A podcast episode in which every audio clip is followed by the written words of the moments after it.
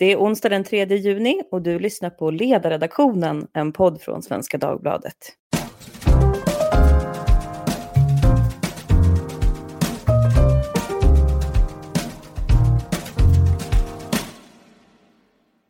Jag heter Lydia Wåhlsten och idag ska vi prata om vad som händer med Sveriges coronastrategi. Anders Tegnell har en intervju med Sveriges Radio idag. Ganska frankt erkänt att Sveriges strategi har brustit.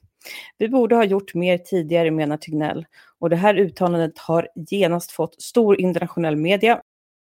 Jag såg BBC, The Guardian, Financial Times, Bloomberg och Al Jazeera bland annat. Extra speciell blir ju den här nyheten i ljuset av att Aftonbladet igår kunde rapportera hur Utrikesdepartementet har försökt att få sina ambassadörer att förklara fördelarna med svensk strategi för att rädda Sverigebilden. Det är onekligen så att det är två helt olika budskap som nu förs fram. Man kan inte låta bli att tycka lite synd om de här ambassadörerna då som har hunnit göra sitt jobb innan Tegnell var framme.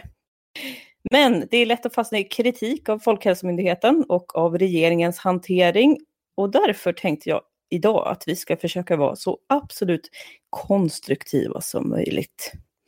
Om Tegnell verkar tänka om, vad bör Sverige göra nu?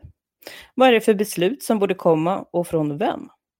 Med mig för att prata om det har jag en skuggstrategigrupp med fyra personer säger hej till Lars Calmfors, professor i internationell ekonomi och forskare vid IFN. Hallå! Hej! Med mig har jag också Tove Fall, professor i epidemiologi vid Uppsala universitet, Annika Linde, tidigare statsepidemiolog och Anders Sundell, doktor i statsvetenskap vid Göteborgs universitet. Välkomna alla tre! Jag tänkte att vi börjar i Dagens Nyhet då. Vad tänkte ni när ni hörde Tegnells intervju i morse, Lars? Ja, jag, undrar ju om jag fortfarande drömde ehm, eftersom jag höll på att vakna. Nej, jag blev väldigt förvånad och, det var ju ganska kortfattat. Och det är klart jag tänkte, ja men det här har, har ju många sagt hela tiden. Eh, och varför, varför har man nu ja, kommit på det så här plötsligt? Och, och framförallt vad, vad innebär det för vad vi ska göra framöver? För det är ju klart det som är det, det intressanta. Men, men, men, det fanns inga kommentarer om det, i, i, det jag hörde i alla fall. Nej. Annika, du som har jobbat med Anders Tegnell, vad tänkte du? Nej, jag, jag blev väl egentligen rätt ledsen för att det kom så sent. Alltså, eh, dels så, dels, eh, det, det, första var att, att jag blev ledsen för att det kom, det kom så sent. Men sen när intervjun fortskred då var, var han ju ganska, eh, vad ska vi säga, återhållsam och sa att vi måste nu gå igenom vissa delar och, och vi eh, måste göra ett gediget arbete för detta och detta och så vidare och utvärdera. Och, eh, så att han var ju inte då, åtminstone när jag lyssnade på honom, speciellt konkret kring eh, varken vad som var fel eller hur vi skulle gå framåt. Men oavsett detta så tycker jag att eh, det känns oerhört tråkigt att vi har hållit på så här länge och att så, människ, så många människor har avlidit och kanske en hel del av dem i onödan. Säkert hade en del inte kunnat undvikas men, men ja, det, det, jag, jag tyckte det var jättejobbigt. Ove, du menar att eh, Tegnell kanske har backat lite här under dagen? Mm, jag har läst lite här, han har gjort en intervju i Dagens Nyheter där han tycker att det har blivit ganska hårt spetsat eh, i rapporteringen kring den här intervjun. Eh, men de har också försökt gräva lite i det här som Annika nämner mer konkret och det handlar ju som tidigare om äldrevården men han nämner också att vi borde ha kunnat få igång testningsverksamheten mycket snabbare än vad vi har fått. Det är intressant och han nämner också att man har lärt sig mer om det här med superspridare. Eh, men att han är lite eh, backar och tycker ändå att i det stora hela så har det varit bra. Dagens ämne så måste vi ju hålla för sant då att han faktiskt har tänkt om lite grann. Eh, så det tycker jag att vi gör.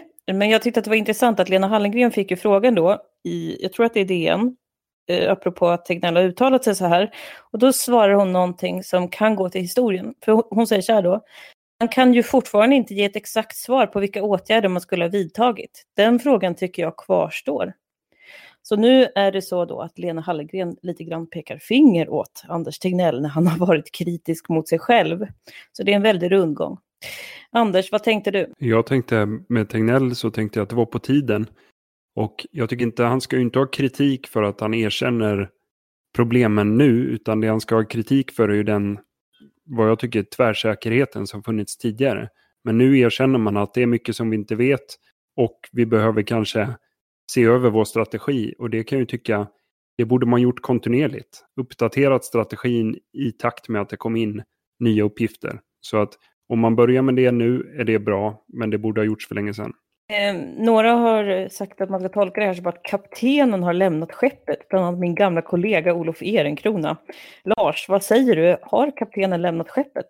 Det vet vi ju inte eftersom det, det är svårtolkat. Man kan ju allmänt säga att under hela den här perioden så har ju kommunikationen och klarheten många gånger från Folkhälsomyndigheten eh, lämnat eh, en hel del övrigt att önska.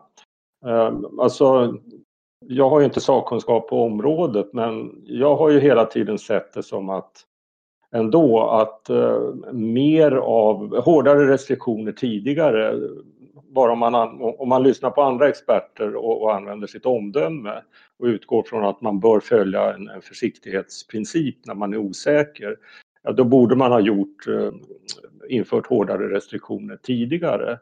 Det som är problemet nu då är ju att man kanske fortfarande egentligen borde göra det eftersom vi ligger på alldeles för höga tal. Men det har ju blivit väldigt svårt alltså att, att få med allmänheten och medborgarna på det i, i, samtidigt som andra länder som har gjort he, hårdare nedstängningar då eh, går åt motsatt håll. Det kommer ju att bli väldigt svårt. Alltså frågan är om man, om man missat ett fönster som man hade eh, att, att, att göra mer eh, Eh, som inte längre eh, finns där. Det, det, det, är ju en fråga som man kan, kan ställa sig. Det är väldigt intressant det här den nationella strategin eh, i relation till omvärlden och att man kanske inte räknade in att omvärlden lever globalt nu. Och precis som du säger kommer det bli politiskt svårare att börja stänga ner när andra länder minsann får öppna upp och börja äta glass i solen. Men eh, Anders, du har ju gjort mycket grafer över utvecklingen och nu säger Lars att jo, men smittspridningen är fortfarande ganska stor. Kan inte du berätta hur den egentligen ser ut just nu? Och också vad vi vet om det här med immuniteten. Jag tror inte någon kan säga riktigt hur den ser ut just nu och det är för att vi har ju ingen, ingen jättebra information om det. Vi ser att det är antal nya bekräftade fall ligger kvar på en rätt hög nivå. Antalet som dör ligger också kvar på en ganska hög nivå. Men hur ser det ut med smittspridningen? Den här antikroppsstudien som kom och fick mycket uppmärksamhet för någon vecka sedan som visade att det var 7% i Stockholm skulle ha det. Den har man ju nu backat ifrån lite och sagt att den inte är representativ. Men ändå, även om det är skevheter i urvalet där så kan man se när de visade resultatet från tre veckor så såg man ingen tydlig ökning i de som hade antikroppar på vårdcentraler då i, i Stockholm. Så att det ser ju inte ut som att smittspridningen har dragit iväg sådär jättemycket eller att det är en mycket större andel som är smittade än vad vi har trott. Men det ser ju inte heller ut som att kurvorna går ner som i väldigt många andra länder. Så vi ligger kvar här på vår hållbara och långsiktiga nivå.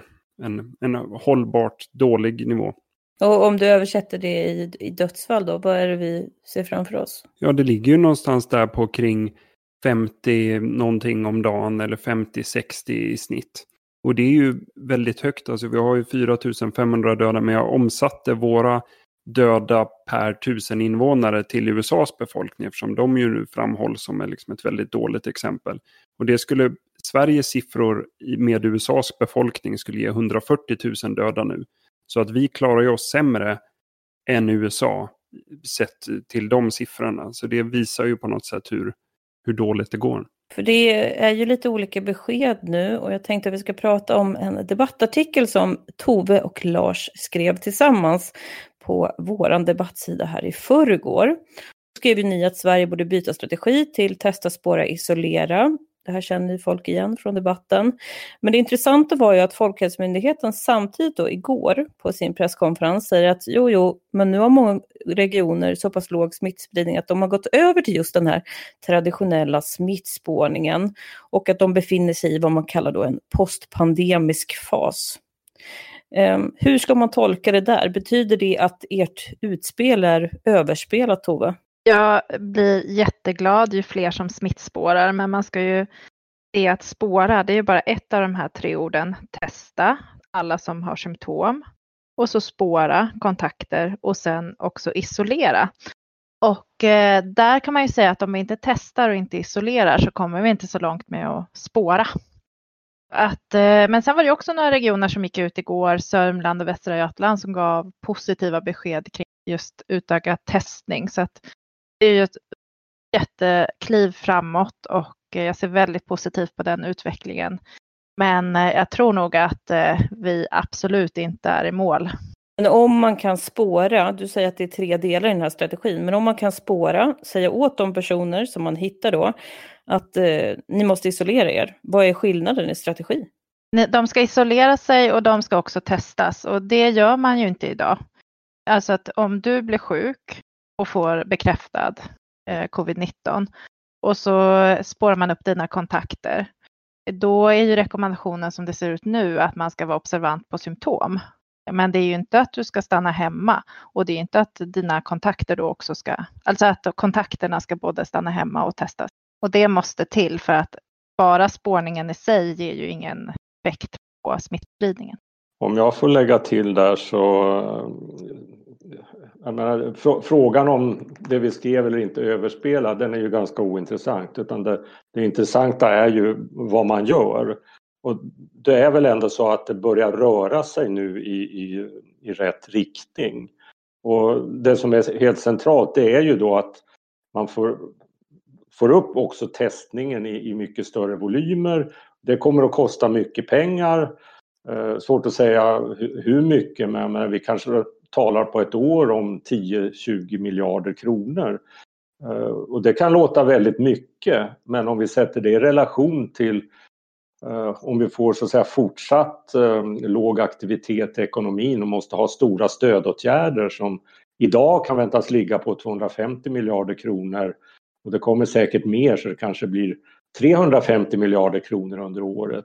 Då är ju de här kostnaderna för Eh, testning och spårning och så vidare, de, de, är ju peanuts i sammanhanget. Så att avkastningen på, på det, eh, att göra det, kan ju bli oerhört stor. Och eh, apropå det Lars, så var ju du tidigt ute och sa att den här konflikten som en hel del andra personer i debatten såg då mellan ekonomi och eh, smittbekämpning, att den konflikten inte riktigt såg ut som den gjorde. Vad var det som eh, gjorde att du tänkte så, så pass tidigt? Nej men det är klart att eh, på kort sikt så, så, så finns det ju en, en, en målkonflikt. Att det, det, är klart att kortsiktigt så kostar mer restriktioner någonting. Men, men jag tycker att vi fick en vi fick ingen bra debatt där i, i, i början av att man skulle ge datum för när eh, ekonomin kunde öppna igen. Jag tyckte man missade att väldigt mycket av nedgången i ekonomin det beror ju på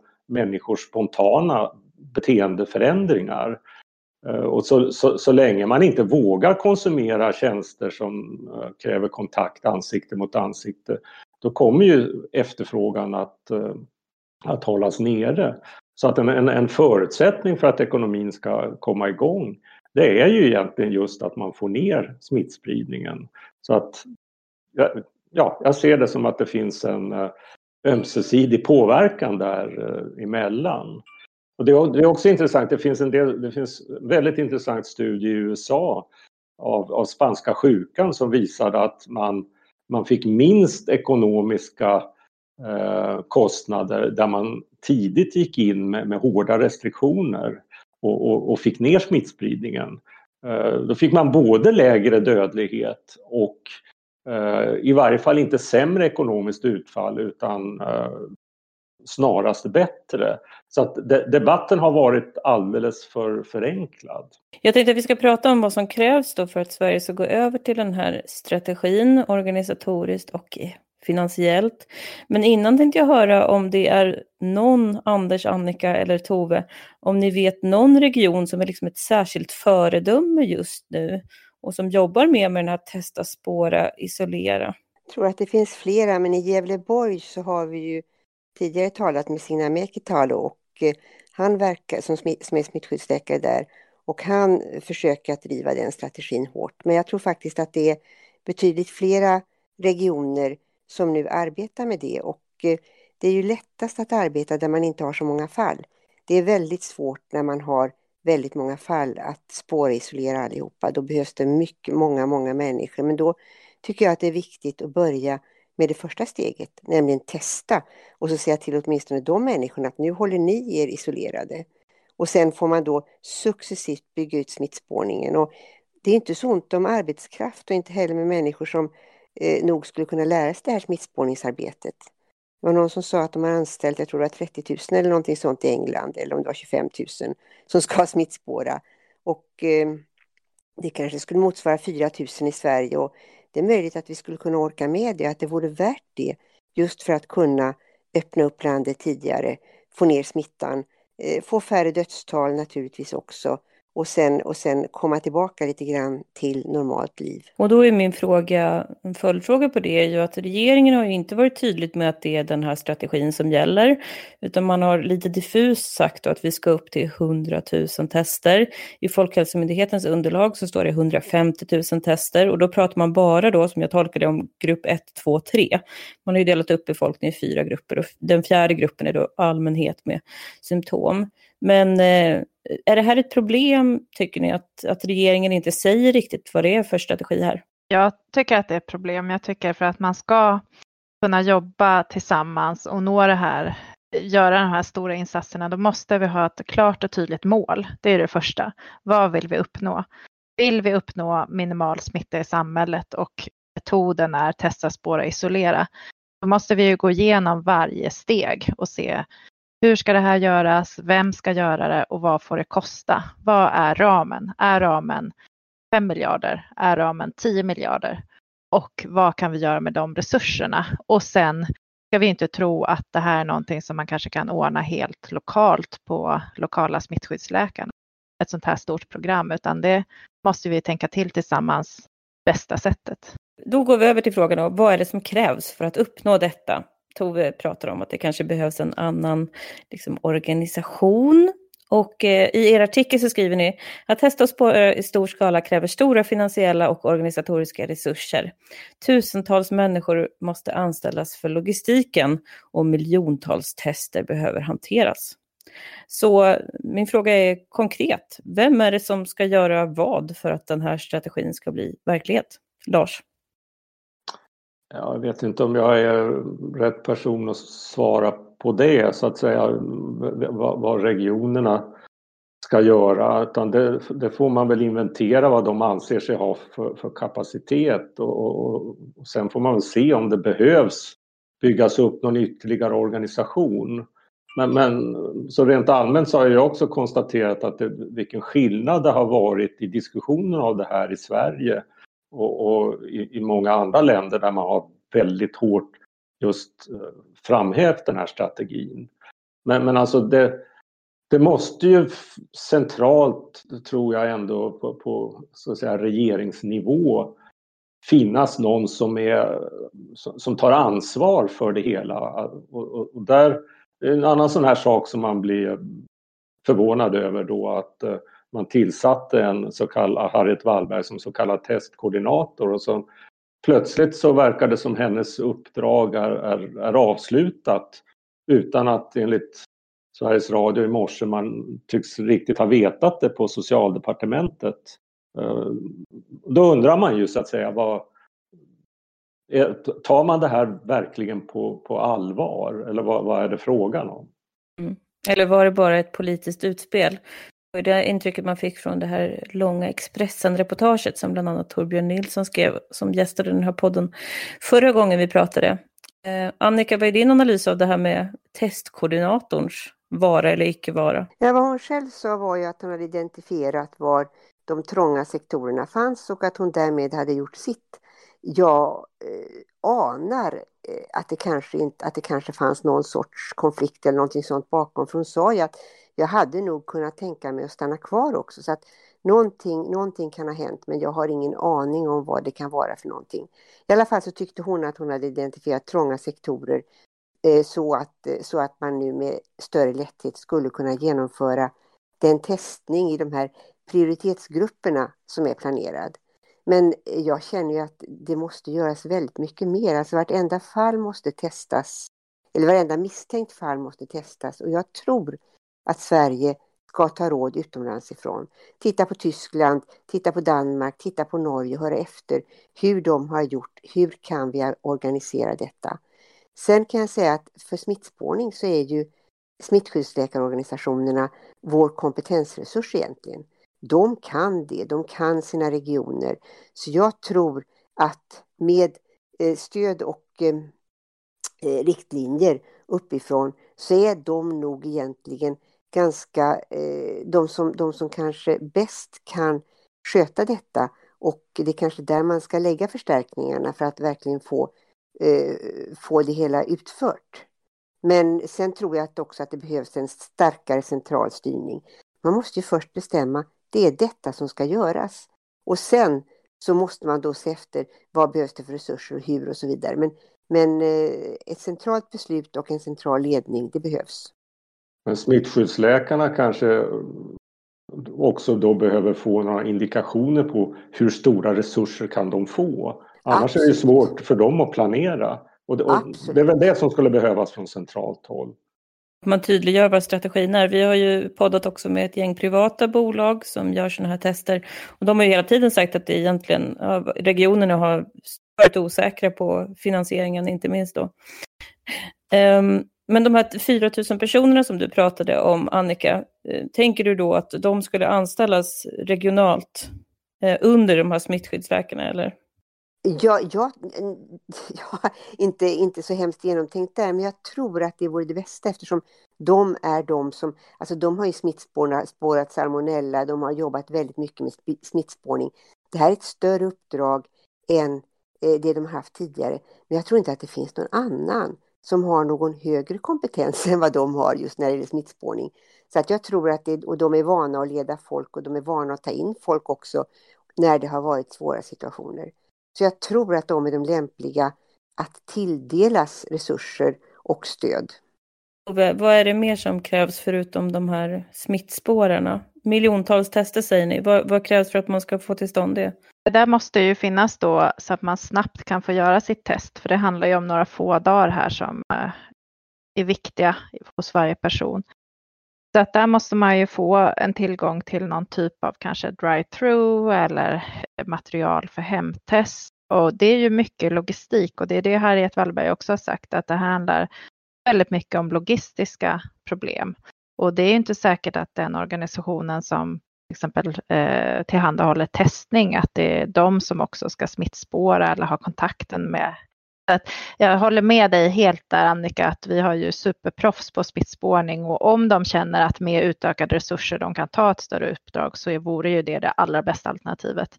Men jag tror att många regionerna i sig, de, de känner sig väldigt hårt belastade. Men testningen måste ju ske på existerande laboratorier som har den professionella kompetensen att utföra tester och de säger sig ha ganska stora resurser även om man kanske måste bygga ut ytterligare. Men det är provtagningsställena som du säger, logistiken, pinnar, hur får, hur får man, om man nu ska hemtesta, hur får man ut pinnar, hur får man dem utan att de smittar tillbaka till laboratorierna och så vidare. Det, det här är ju någonting som jag hoppas att de har tänkt en hel del på. Men som man utomlands redan har tänkt en hel del på. Och det gäller ju att man inte på att gå, på, gå över ån efter vatten, men det är precis vad vi måste göra. Vi måste gå över sundet och över kölen och på andra ställen för, för att höra efter. Hur har ni gjort? Hur har ni fått det funka med så här mycket tester? En stor eh, dos ödmjukhet låter det som. Men eh, du, jag, jag, tolkar det då som att det här ska ligga på regionerna. Att det, det, den här logistiken, det är ingenting som behöver ske nationellt håll. Är det korrekt? Jag tolkar, jag tror, jag tror alltså att, att det vore väldigt en extra ansträngning att bygga om existerande system. Sen kan de behöva stödja varandra. Det kan finnas ett stort laboratorium i, i Stockholm som, som kan behöva stödja Norrland eller någonting sånt. Det, prover går ju att skicka. Det, det, det, det, det utesluter jag inte alls. Men, men eftersom Sverige har testsystem och alltihopa uppbyggt regionalt så tror jag, och inklusive privata utförare allihopa finns ju inom regionerna, så tror jag att, att det är det bästa sättet. Att man, att man alltså använder sig utav, utav i görligaste mån tror jag att man ska använda sig utav det som redan existerar.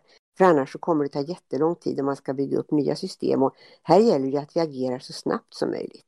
Det går inte, det går inte att sätta sig ner och börja planera om Sveriges testsystem utan, utan här gäller det nu utnyttja det som finns, bygg ut där det behövs och sen så gör det snabbt och lära av andra. Och sen måste det ske i samklang med de här rekommendationerna kring Eh, kan man gå och jobba när ens partner är testpositiv till exempel. Och det måste ju komma en målsättning uppifrån från regeringen som säger att det är det här vi vill uppnå och här finns också resurserna så att inte regionerna har ett otydligt mandat. Nej, där har man ju verkligen att vi måste ha samma regler i hela Sverige. För annars så får vi ju, får vi ju väldiga debatter att göteborgarna ja, de får till jobbet efter fem dagar och vi ska stanna hemma i åtta dagar. Så, alltså, det, går, det måste ju finnas gemensamma regler, det är ju väldigt viktigt. Där tänker jag också att, som ni har pratat om, att det behövs ju rent organisatoriskt en målsättning, men jag tror också att psykologiskt och socialt så behövs det en tydligare målsättning. Ett budskap om att, budskap om att det är något nytt som gäller, för det är ju någonting som har krånglat till allting hela tiden är att Tegnell och andra sagt att det är inte en målsättning att stoppa smittan och att man bara skjuter upp problemet och så här. Att det behövs någon som signalerar då, till exempel från politiskt håll, att nej, nya strategin är att vi ska få ner smittan så mycket som möjligt. Där den här testa och, och spåra och isolera är en väldigt viktig del. Men jag tror också att det behöver kanske anpassningar hos folket. Men jag tror också som Lars att fönstret för att göra de här riktigt hårda sakerna det är förbi. Vi kan inte, det kommer inte finnas acceptans för att göra det nu. Så att frågan är vad kan vi göra som minskar smittspridningen utan att begränsa friheten för mycket? Och då funderar jag på det här med munskydd eller masker då eh, som känns väldigt apart eh, att börja ta på sig nu. Men om det är någonting som så att säga inte kostar någonting och nya studier verkar visa att det är ändå ganska effektivt kan inte jag se vad motargumenten mot det är. Men eh, vid sidan av munskydd, det kom ju en stor eh, forskningsstudie som jag antar att du hänvisar till också då i The Lancet, jag tror att det var igår eller förrgår, som en sån här metastudie som visar att munskydd visst är effektiva. Och det är ju mycket av de saker som har sagts i svensk debatt som vi behöver gå tillbaka till och liksom omformulera. Men när vi inte gör det så upplever jag i alla fall att just nu så sker det då en glidning när man säger att jo, jo, men det här stoppar smittan. Eh, det är målet i en postpandemisk fas. Vissa regioner är redan där, de gör redan det här och eh, ja, så att ni, eh, Tove Fall och Lars Calmfors, de här debattörerna, ni, ni liksom kommer för sent på bollen. Vi är redan framme så att säga. Det, det är det intrycket jag får av debatten. Och det var därför jag ville liksom efterlysa vad är egentligen skillnaden här mellan det ni föreslår och, och det man nu säger. Komma, komma tillbaka till att det, jag menar, det är ingen tävling det här om vem som ska vara först på bollen utan, eller sist på bollen utan här, här är en fråga om att göra på bästa sätt. Uh, nu får man väl säga att uh, alltså med det som har sagts idag så råder det väl fullständig oklarhet om vad som nu är strategin. Att, uh, nu finns det ju verkligen ett, ett behov av ett omtag att både regering och folkhälsomyndighet liksom klart definierar vad är man ute efter, hur vill man göra och hur ska man göra det? Eh, för det, det måste skapas klarhet. Och den, det har ju varit en brist hela tiden att det har varit bristande transparens och ibland uttalanden även av samma personer som inte riktigt hänger ihop över tiden. Så att eh, tydliggörande av vad det är nu som, som, som gäller som målsättning, det behövs. Tror du att det finns eh, tillräckligt med politisk kraft till denna tydlighet? Ja, det, det, det hoppas jag. Det, det, har ju inte funnits politisk kraft, jag menar inte ens hos oppositionen. Att, ja, det är förstås bra att vi inte haft någon politisk pajkastning om eh, så säga, smittbekämpningsstrategin. Men, men, men samtidigt så, så, är det ju viktigt att man har en väldigt öppen och tydlig diskussion och vågar ventilera att man, man kan tänka eh, li, lite annorlunda. Och där tycker jag inte politikerna har tagit sitt, sitt ansvar. Jag menar, på, på de, områden som, de områden som jag sysslar med så är det ju för, alltså finanspolitik, penningpolitik, arbetsmarknadspolitik. Det är ju fullständigt otänkbart att man inte skulle ha en rejäl, öppen politisk debatt om olika eh, strategier och vad de så att säga innebär i form av avvägningar. Och här har det ju varit jättemycket avvägningar mellan ekonomiska kostnader och, och att, rädda, att rädda liv helt enkelt. Och ingenting kan ju vara mer värderingsbetonat egentligen än det. Samtidigt som det förstås måste bygga på kunskap. Så att, ja, jag tycker politikerna måste eh, våga ta tag i frågan mera. Nu verkar det ju vara som att förtroendesiffrorna viker lite grann i alla fall här mot slutet och eh, det har väl inte kommit några mer lugnande besked. Annika? Men för, ja, jo, det är väl så att när det gäller ekonomi och sånt så finns det kanske större kompetens och erfarenhet hos politikerna. Just när det gäller smittskydd eh, så tror jag att de känner sig rätt hjälplösa kompetensmässigt och att man då, att man då inte riktigt vågar ifrågasätta det som är superexpertis, WHO-rådgivare och andra. Det, det, det, det, blir, det blir mycket svårare när man, inte, när man inte känner att man är expert inom området. Eh, har, har Anders Tegnell som har varit i den här branschen i tio år sagt att det är på det här och det här sättet, jaha, hur ska jag kunna frågasätta det?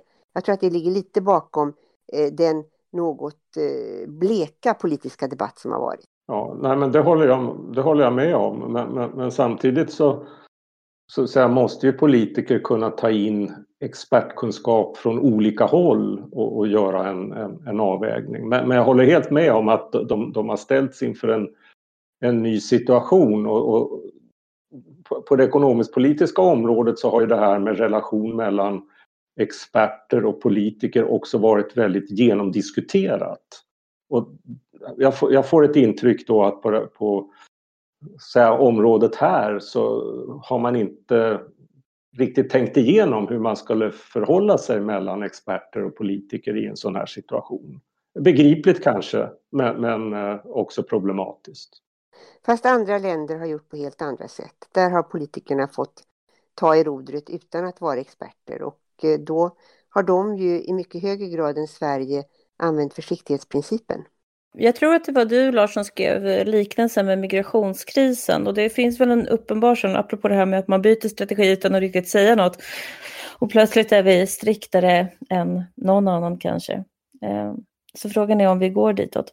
Jag tänkte bara belysa ett kul, eh, ett kul förslag ni hade i er text och det var ju eh, apropå de här korttidspermitterade som PM Nilsson i Dagens Industri nu tycker är en väldigt dum idé det inte finns någon yttre tidsgräns för att vi egentligen betalar människor för att eh, vara passiva och inte ens eh, utbilda sig eller söka nya jobb, vilket jag tycker det ligger någonting i.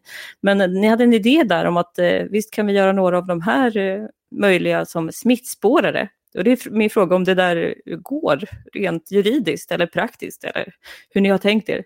Ja, om jag ska svara på det, det, det var ju bara för att, så att säga, påminna om att Eh, Eh, det kan inte finnas någon, någon brist på personalresurser eftersom vi har en halv miljon som är korttidspermitterade och inte, ja, inte arbetar annat än en ganska begränsad tid. Och, och vi har väldigt många arbetslösa. Så att eh, jag menar, om man verkligen vill satsa så kan det inte vara något problem att, eh, att få tag på personal. Och, och jag håller helt Alltså det här med att upprätthålla, uppehålla oss vid korttidspermitteringarna. Jag tycker det har varit helt rätt som vi har gjort med det för, för, för alltså i den akuta krisfasen. Men ju längre tiden går så är det klart att det blir ett problem om vi betalar en massa människor just för att göra ingenting. Utan det gäller ju att hitta meningsfulla aktiviteter och att inte så här konservera en struktur som inte är långsiktigt livskraftig. Så det var väl i det ljuset som man ska se eh, den, den argumentationen. Alltså det, det, finns ju ett problem och det är ju det här att beordra, men att avgöra att en människa är exponerad på det sättet att den ska hålla sig hemma i 14 dagar. Eh, där, där är det ju så att, att det är smittskyddsläkarna som har rätt att eh, eh utfärda sådana order och det där är inte det där är ju ganska, kan ju vara ganska svårt att avgöra. Så att det är klart att det finns vissa moment i den här smittspårningen som är både känsliga och svåra och som kräver att, att, man, att man gör det under kompetent ledning. Och ska man plocka in förskräckligt många människor, alltså om det är förskräckligt många människor som ska smittspåras, då tror jag faktiskt att det här kan bli svårt att hålla ihop på ett sätt som är eh, som är enligt lagen. Att, att man, man faktiskt inte kan ha eh, hur många människor som helst som eh, kanske jobbar godtyckligt utan, utan man, man måste vara nere på en nivå så att personer med bemyndigande kan hålla ihop det. Du nämnde siffran 4 000 tidigare. Det, det, Nej, det, det gjorde jag baserat, det gjorde jag baserat ja. på den engelska, att hur många, så många har engelsmännen anställt. Ja. Och, det, och det var bara, jag, jag bara dividerade det med... ja, jo, ja så... jo, men det låter som en rimlig storleksordning för mig. Ja, som att det skulle vara hanterbart. ja, jag tror att det är en rimlig storleksordning. Men kanske då för lite eh, eh, med tanke på dagens smittspridning. För att det, det, det, det är ett tidsödande arbete att först fråga ut var har du varit, var har du gått, vem har du träffat, i vilka affärer har du varit och så försöka hitta vilka som har varit på samma ställe samtidigt. Det, det är ganska så knepigt. Tove, vad säger du om den här eh, byråkratifrågan, om man ska kalla det som Annika lyfter, att det måste vara en läkare som utfärdar den här karantänrekommendationen? Ja, nej, men här får vi väl gå tillbaka och titta vad det är som faktiskt behövs och vad, hur det eh, ska utföras. Men det här låter ju som att det är inget, om det ändå är som ett automatiskt beslut av läkaren att så fort man har en positivt fall så ska det resultera i en eh, eh, karantän eller isolering. Det måste ju eh, kunna automatiseras om det ändå är egentligen automatiskt. Om det inte jo, finns det, någon... det är ju första steget, men sen är det kontakterna. Ja. Alltså vilka kontakter ska man tro verkligen har varit utsatta för smitta? Vilka ska i sin tur... Där, där kommer man ju, tror jag, i svåra avväganden som, som kan vara eh, ganska känsliga. Ja, och där krävs ju eh, att man tänker till hur det ska göras. Och i ett första steg kan man också tänka sig att eh, personen själv kan kontakta de eh, närstående som de känner sig bekväma med och dela den här informationen. En annan lågt hängande frukt tänker jag, förutom Anders, du lyfter det här med munskydd. och du tittar ju mycket på hur Folkhälsomyndigheten jobbar. Och jag tänkte höra om du har några förslag på reformer som, som borde komma därifrån.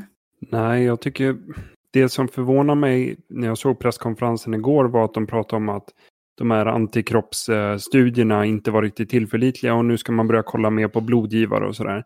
Men jag kan inte förstå att man inte har gjort större insatser för att skapa sig en bild av smittspridningen eftersom det är det hela antaganden om det som hela den svenska strategin har byggt på.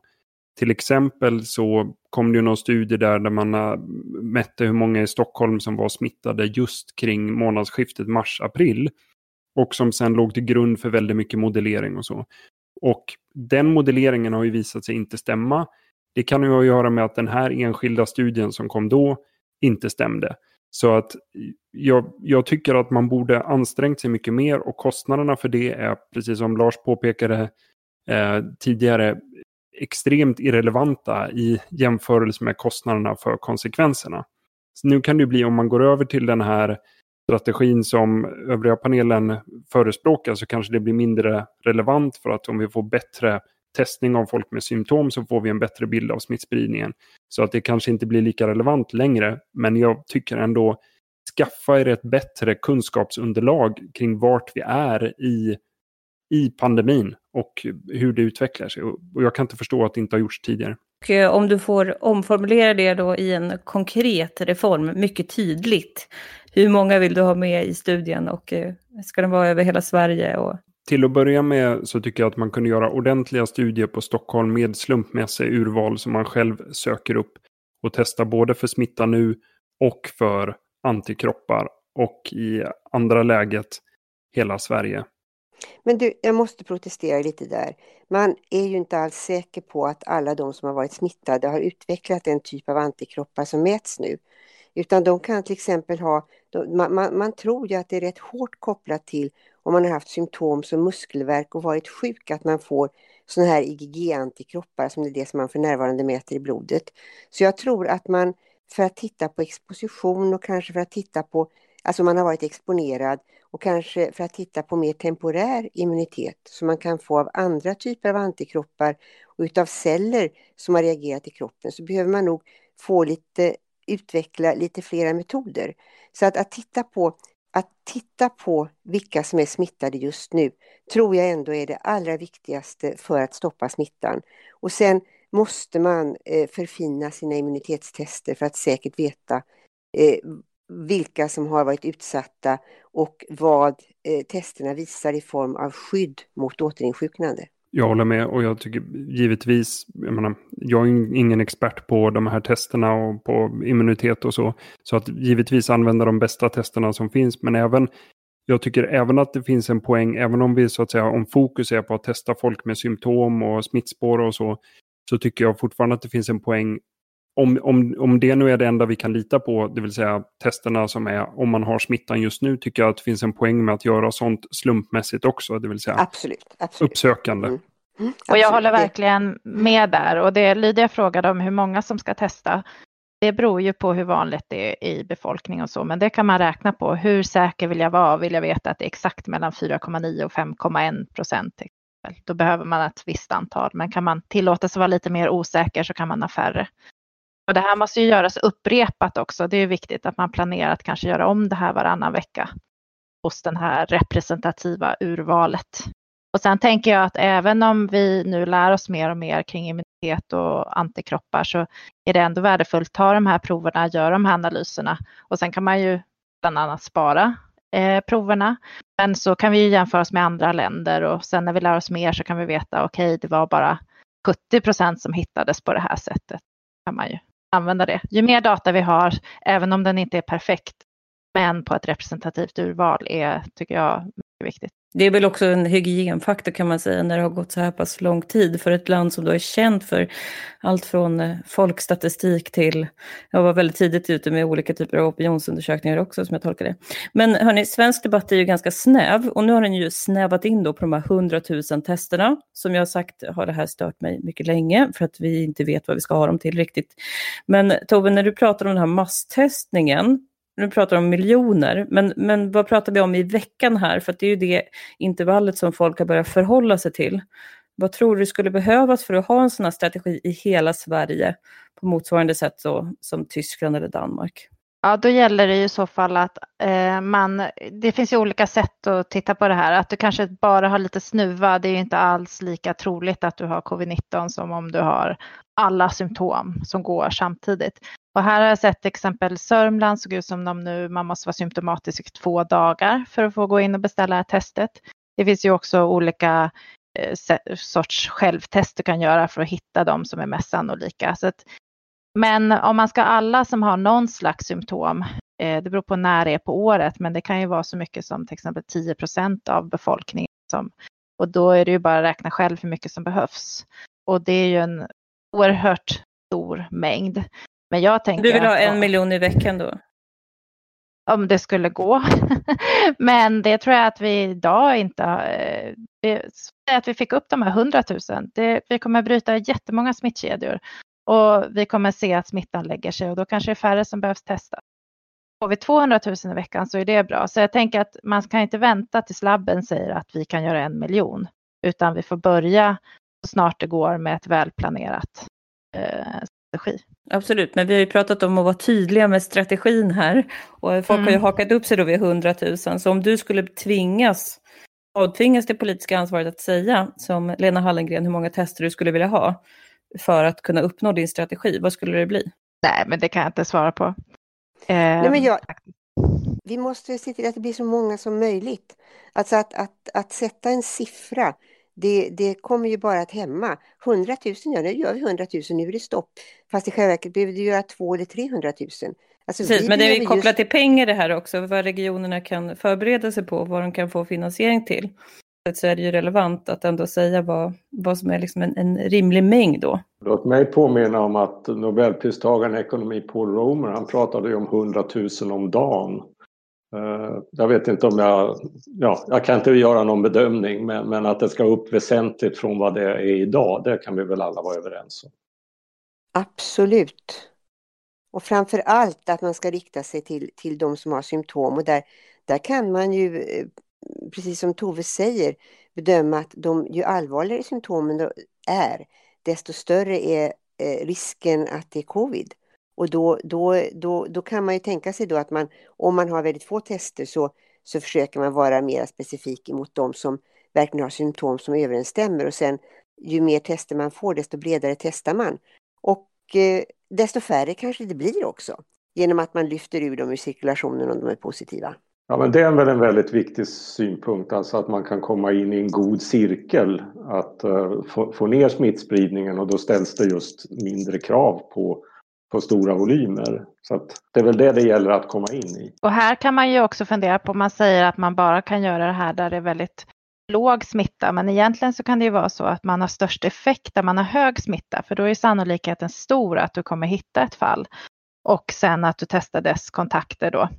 Så att eh, här kan man resonera och där går att räkna lite på också. Just det, diminishing returns fast i smittsvängen. Det är självklart eh, när du säger det, att det borde vara så att man får mer eh, valuta för pengarna där smittspridningen är stor. Jag tycker att det var en konstig argumentation att man inte kan göra det när vi har många fall. För det måste ju vara just då som det är särskilt viktigt att upptäcka så många fall som möjligt. Jo, men det är smittspårningen som, som det hakar upp sig på. Alltså att, att man inte, inte hinner med om det blir förskräckligt många fall. Men däremot testning och att man lyfter ur just den personen och dess närmaste anhöriga ur isolering eller ur, ur cirkulationen det är jätteviktigt. Hörni, det börjar bli dags för dagens sista fråga. Eh, och den, är, den låter så här.